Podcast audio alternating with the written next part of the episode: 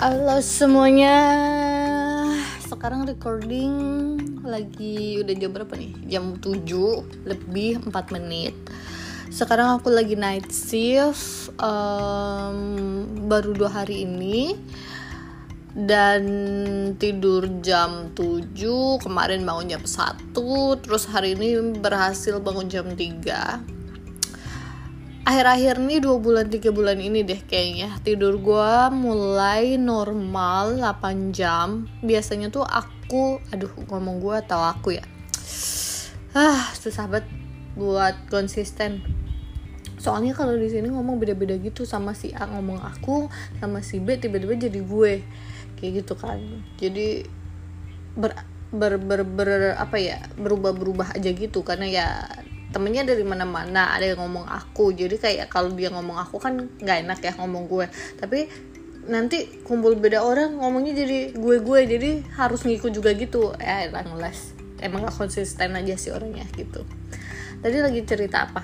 Oh iya, gue lagi night night shift. Uh, dulu banget tidur tidur tuh selalu sepuluh jam, dua belas jam, tapi nggak tahu kenapa dua sampai tiga bulan ini jadi delapan jam, which is normal ya, nggak tahu bagus apa enggak, tapi yang jelas, tapi mungkin karena efek olahraga juga, mungkin meditasi juga, I don't know, but ya udahlah ya, delapan jam masih cukup dan oke. Okay. Aneh banget semenjak gue di Bangkok sekarang ini, tiga tahun ini gue bisa, ternyata gue menemukan bakat baru guys, memasak.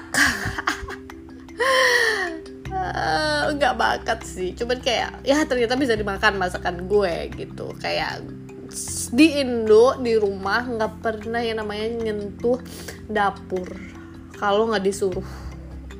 Jadi kayak harus diteriakin dulu tuh Via gitu, jadi panggilan gue di rumah Via gitu kan, diteriakin. Itu pun bantu cuman potong-potong aja atau bagian ngulek, atau kalau di rumah suka masak-masakan pakai santan, nah itu aku bagian marut, dan itu udah menjadi kebiasaan gue buat marut kelapa, terus pasti tangannya ada yang kena parutannya itu, aduh sakit banget. Nah di Bangkok ini karena makanan yang bisa dimakan, maksudnya beli di jalan itu terbatas yang doyan, jadi kayak mau nggak mau masak ya kan, tiap tiap bulan belanja bulanan masakan-masakan, eh bahan-bahan makanan ayam gitu kan. Ya ampun, aku nggak nggak nggak sangka menjadi orang dewasa tuh ribet banget, harus mikirin hari ini makan apa. Jadi gue kebayang sih jadi ibu jadi ibu di rumah tangga gitu, punya suami, punya anak, kayak aduh pusing banget pasti mikirin. Pusing nggak sih? Nggak tahu ya. Itulah, aku sih buat mikirin makan aku sendiri aja pusing, apalagi jadi seorang ibu. Gue jadi ngerti sekarang capeknya jadi mama aku gitu kan, mikir kayak pagi masak um, masak apa nih, anak-anak lapar, siang masak apa lagi ya, malam masak apa lagi ya. Terus dulu itu di rumah tipikalnya yang setiap kali makan masakannya harus ganti, jadi kayak capek banget. Ya ampun, thanks banget, aku nggak pernah bilang terima kasih sih sama mama aku selama ini buat selalu sediain masakan di rumah. But now I just know that it's really really really hard, karena harus konsisten selama berpuluh-puluh tahun. That's why I know it's fucking tired. So, buat kalian yang masih punya ibu di rumah dan ibu selalu kasih kalian masakan, selalu masakin buat kalian, please please please please say to her thanks for the food, thanks for the love, everything.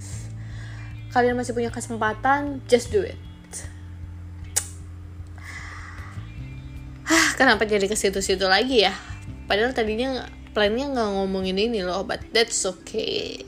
That's a little worth it. Maybe can change your life because you say something nice to your mom. You say uh, thanks to your mom. You say your gratitude for having your moms. Asli.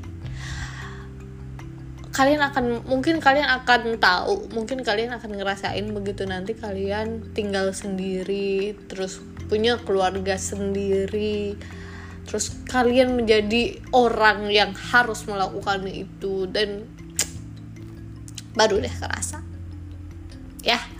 Oke, sekian dulu lima menit bersama Nufia uh, malam ini. Gue masih harus lanjutin masak gue. Oke, bye-bye.